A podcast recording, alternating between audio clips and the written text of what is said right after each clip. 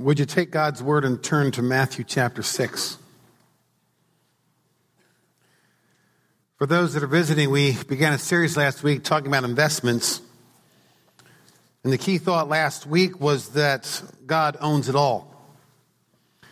And so we looked at how we are stewards versus owners, that everything is God's, that we live a life of gift rather than entitlements and when you think about investment, you talk about life here, but also eternal versus this whole obsession we have about rights.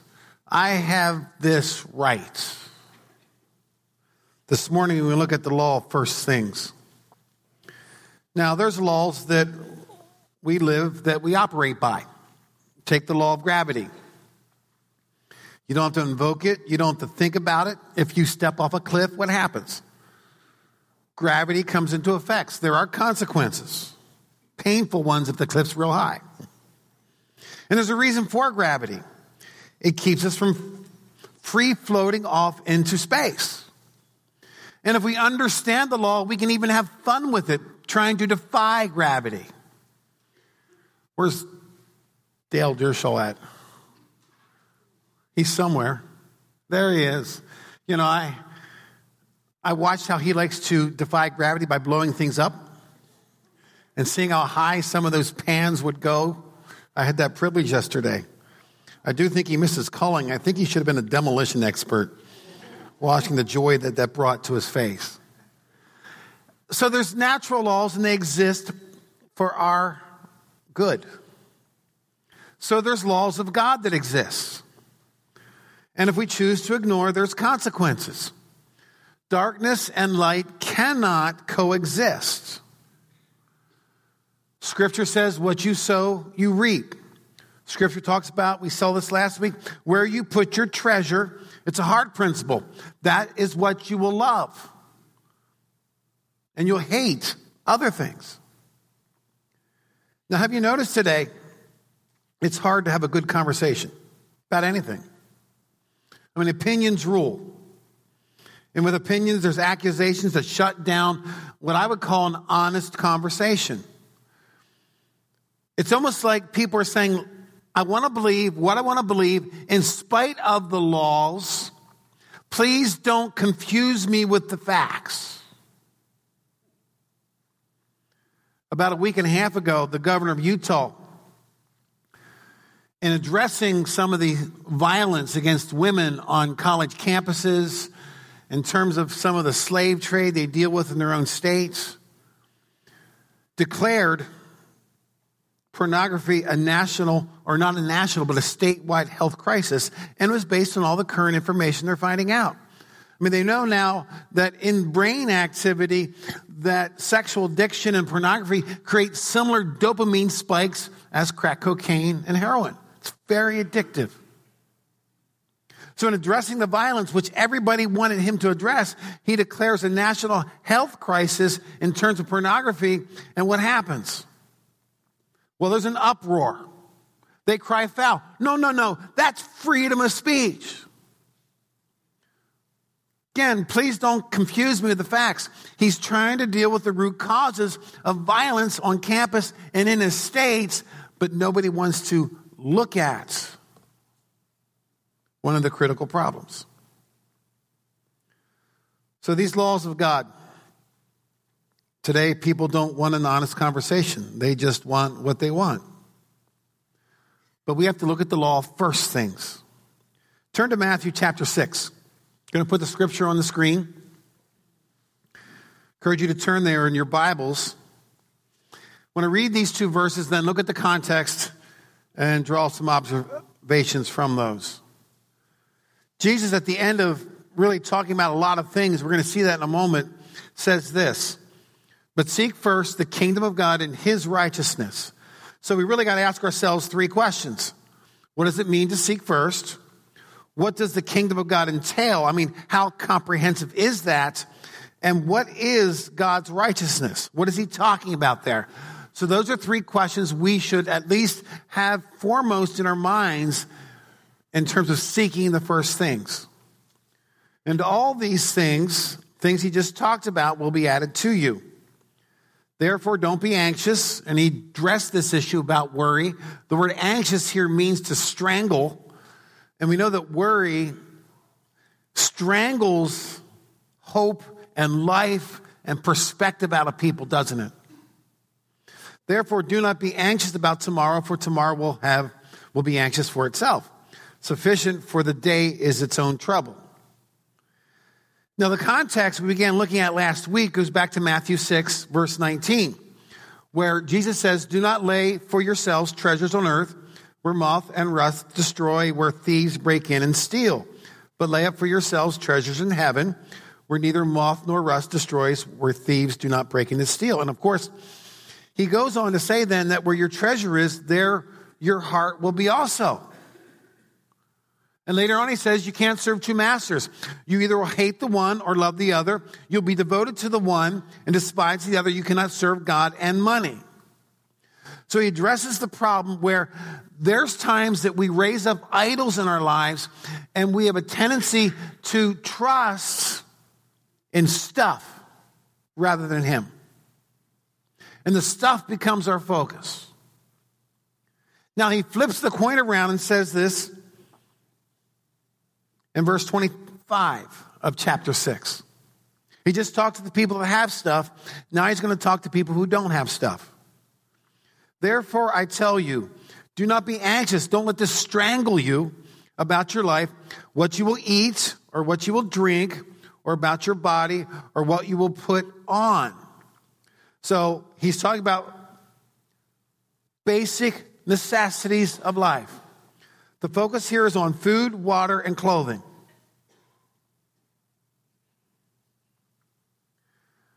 So when you start talking about seeking God first, he contrasts this with do not be anxious. And he tells us in this passage there are four reasons why worry or, being anxious is wrong or it's a sin. Again, before he focused on the wealthy, temptation to trust in our provisions. Here, the temptation is to doubt God's provision. Do you see the contrast? So, the four reasons, he first says, listen, if you're anxious instead of seeking first, instead of trusting God, that makes you unfaithful. He says, look at the value God puts on birds, and your value is far greater than those birds. So, if you are anxious about stuff, about basic necessities, it's a failure. You're unfaithful in seeing how God views your value. In other words, you don't think you're all that important. And God says you are. Second reason is that it's unreasonable. He says, Look at the flowers of the field.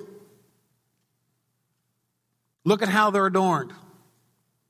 And then he talks about Solomon, who was the wealthiest and wisest person to have existed in their time, at least history wise. And he goes, Solomon could never dress up as beautiful as you see trees and flowers and all those kinds of things. Third, he says it's unnecessary. He says, by worrying, can you add a single hour to your life? And the answer is no. In fact, if you worry, you'll probably take some hours away. And finally, he said it's unwise. He says, don't get caught up in asking what to eat, to drink, and to wear. And for most of us this morning, when we woke up and we decided to, to come to a worship service, we worried about what we were going to wear, and we have a closet full of clothes to choose from. Contrast that with one time I was in Zimbabwe and we were taking a pastor and his wife back out into the bush. It was about 80 kilometers out. And we got out there. I remember a little kid came up to us, and for those that were farmers, remember the old feed sacks? You used to put a 100 pound of feed in. I know they kind of dumbed them down to 50 pounds, but back in the old days, they were 100 pounds. There's a little kid that came out of the bush, and he was wearing one of those feed sacks. Hole cut for his head, two holes cut for his arms. That was his clothes. So, seeking first is about two things it's one about focus, And two, it's about simplicity. Focus, where do we invest our eyes? Because before this, he said, listen, you know, your eye allows light into your body, and you need a single eye. You need to focus on what really is important. And that brings us to the point of simplicity. It's about God and His kingdom. It's not about all this other kind of stuff that we occupy and accumulate and worry about what's going to happen. So, seeking first, it's about focus and simplicity. But what does the kingdom of God entail? My short answer is everything. It's all of life, present and future. And I know in our Christian circles, sometimes we have this false duality. We claim that some things are spiritual and other things are non spiritual. But again, this passage talks about the basic necessities for life food, water, clothing. And he deems them as spiritual things. How many times have we sung a song that says, This is my Father's world? And then we act like it's ours to do what we want with it. And so often then we assign our faith to some private world. But when we seek first the focus, the simplistic nature is God and his kingdom, what he's really saying is that God is the center of all life and not on some peripheral aspect. And then he talks about his righteousness. So, what is God's righteousness? Now, the very beginning part of this message if you go back to chapter 5, he says that we should hunger and thirst for righteousness. Those words, hunger and thirst, talk about the basic necessities.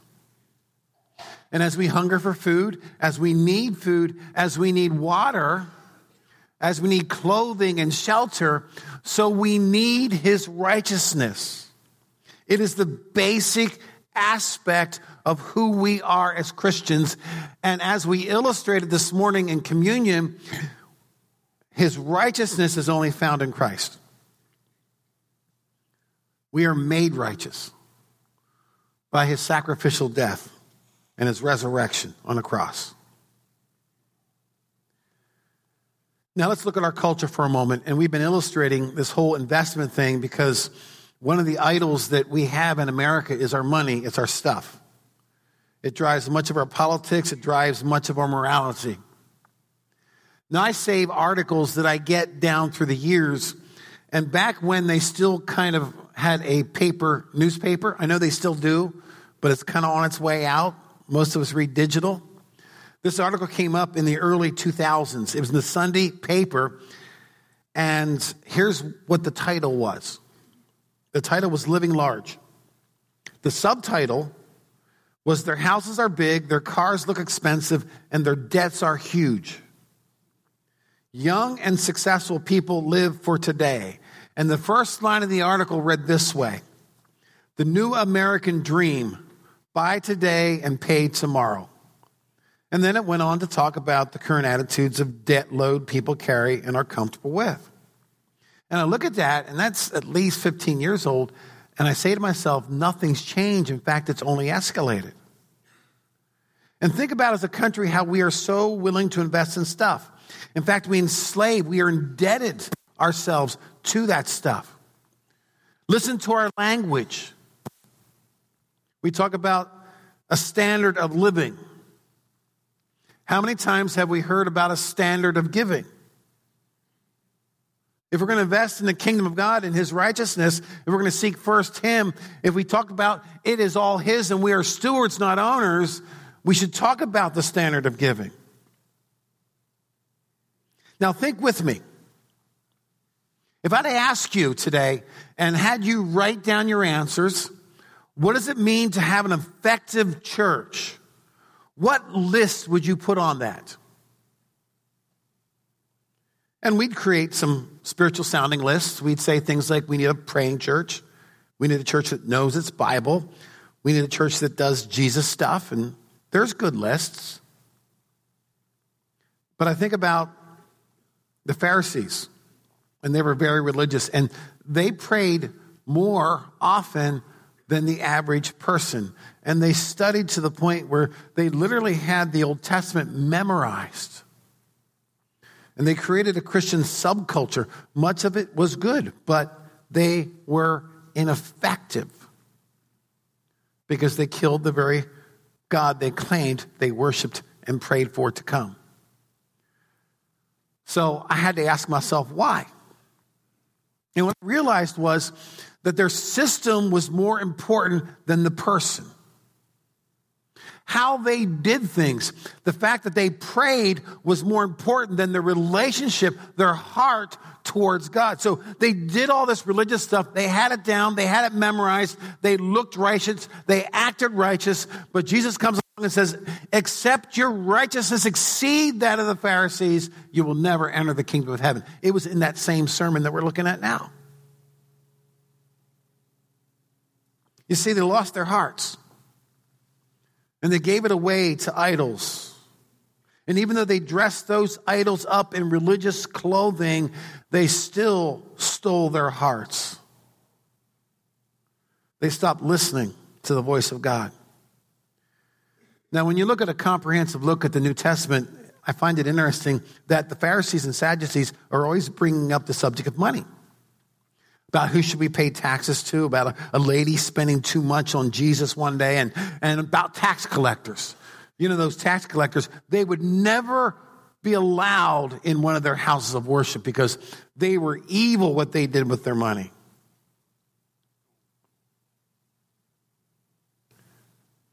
I'm curious what we talk about. Now, on this list for an effective church, and by the way, I'm not saying that prayer and good doctrine and things are not important, but they have to be put in the context, like James says the prayer of a righteous person has great power. So the reason we seek first his kingdom and his righteousness is because it adds an effective level to those things that we need to do. But here's something we don't talk about in an effective church. It's found in the parable and business practices. And by the way, in the New Testament, people who had stuff were considered business people because it was really kind of a two tiered society those who had and those who didn't. So Jesus comes along and tells this story, and then here's what he says in Luke 16 10. Listen to these words Whoever can be trusted with very little can also be trusted with much. And whoever is dishonest with very little will also be dishonest with much. And then he clarifies this. So if you have not been trustworthy in handling worldly wealth, who will trust you with true riches?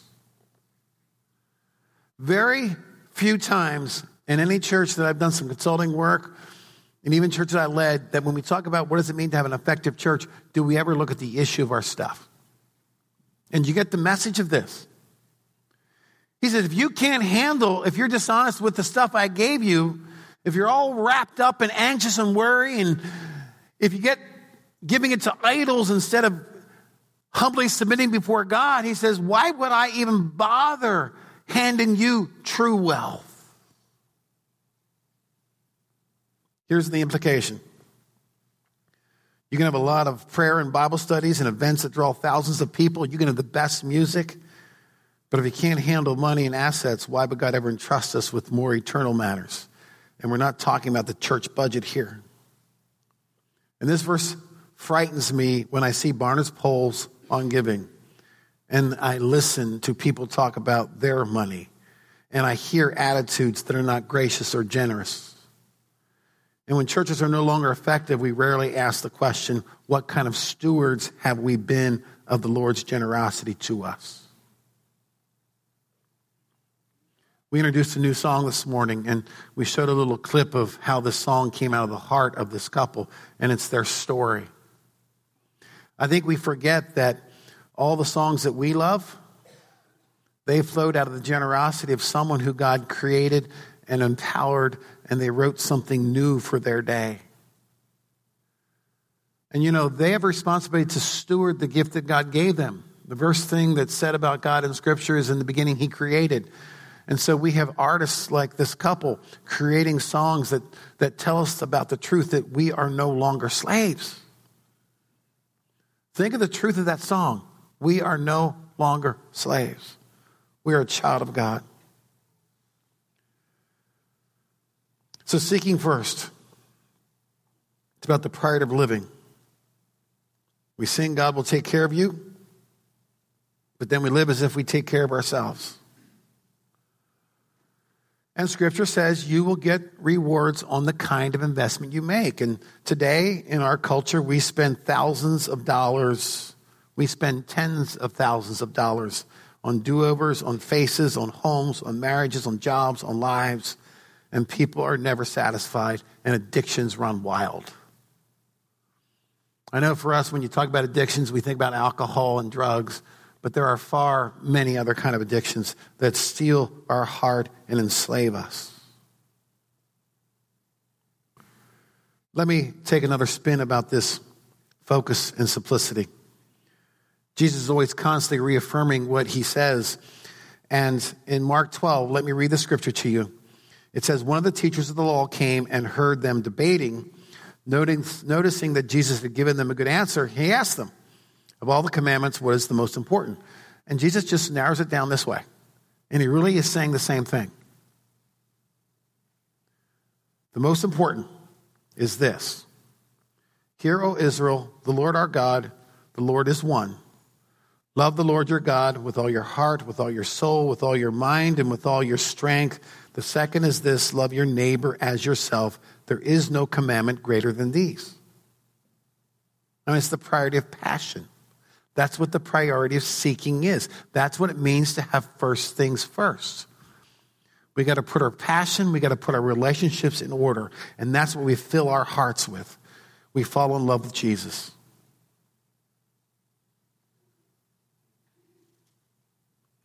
Just imagine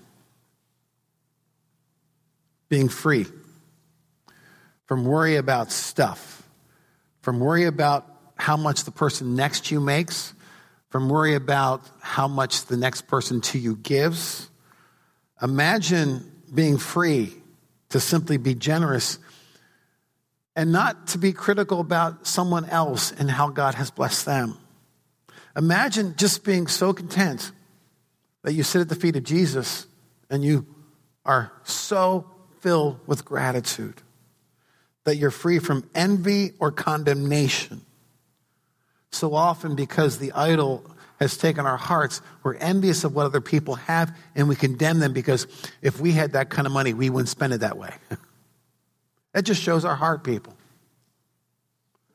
We need to learn to live the grace of God, celebrate it. Because at the very end of this, Jesus says, you know, life is hard. that each day has enough trouble of its own, but God is good. Amen? Remember the phrase when I say God is good, what do you say? All the time. I'm going to call the worship team up because we're going to sing this song, um, No Longer Slaves Again, song we're learning here. As they do that, I want to close with a prayer. It's going to be on the screen, and we're going to pray this together. I think it'll be on the screen. There it is. Let's take away the three ways to give behind it. Thank you. I can read it now. Let's pray this together. Dear Lord, I pray that you will give me wisdom to guide me on this faith journey of stewardship. Help me to understand that everything I have is a gift from you.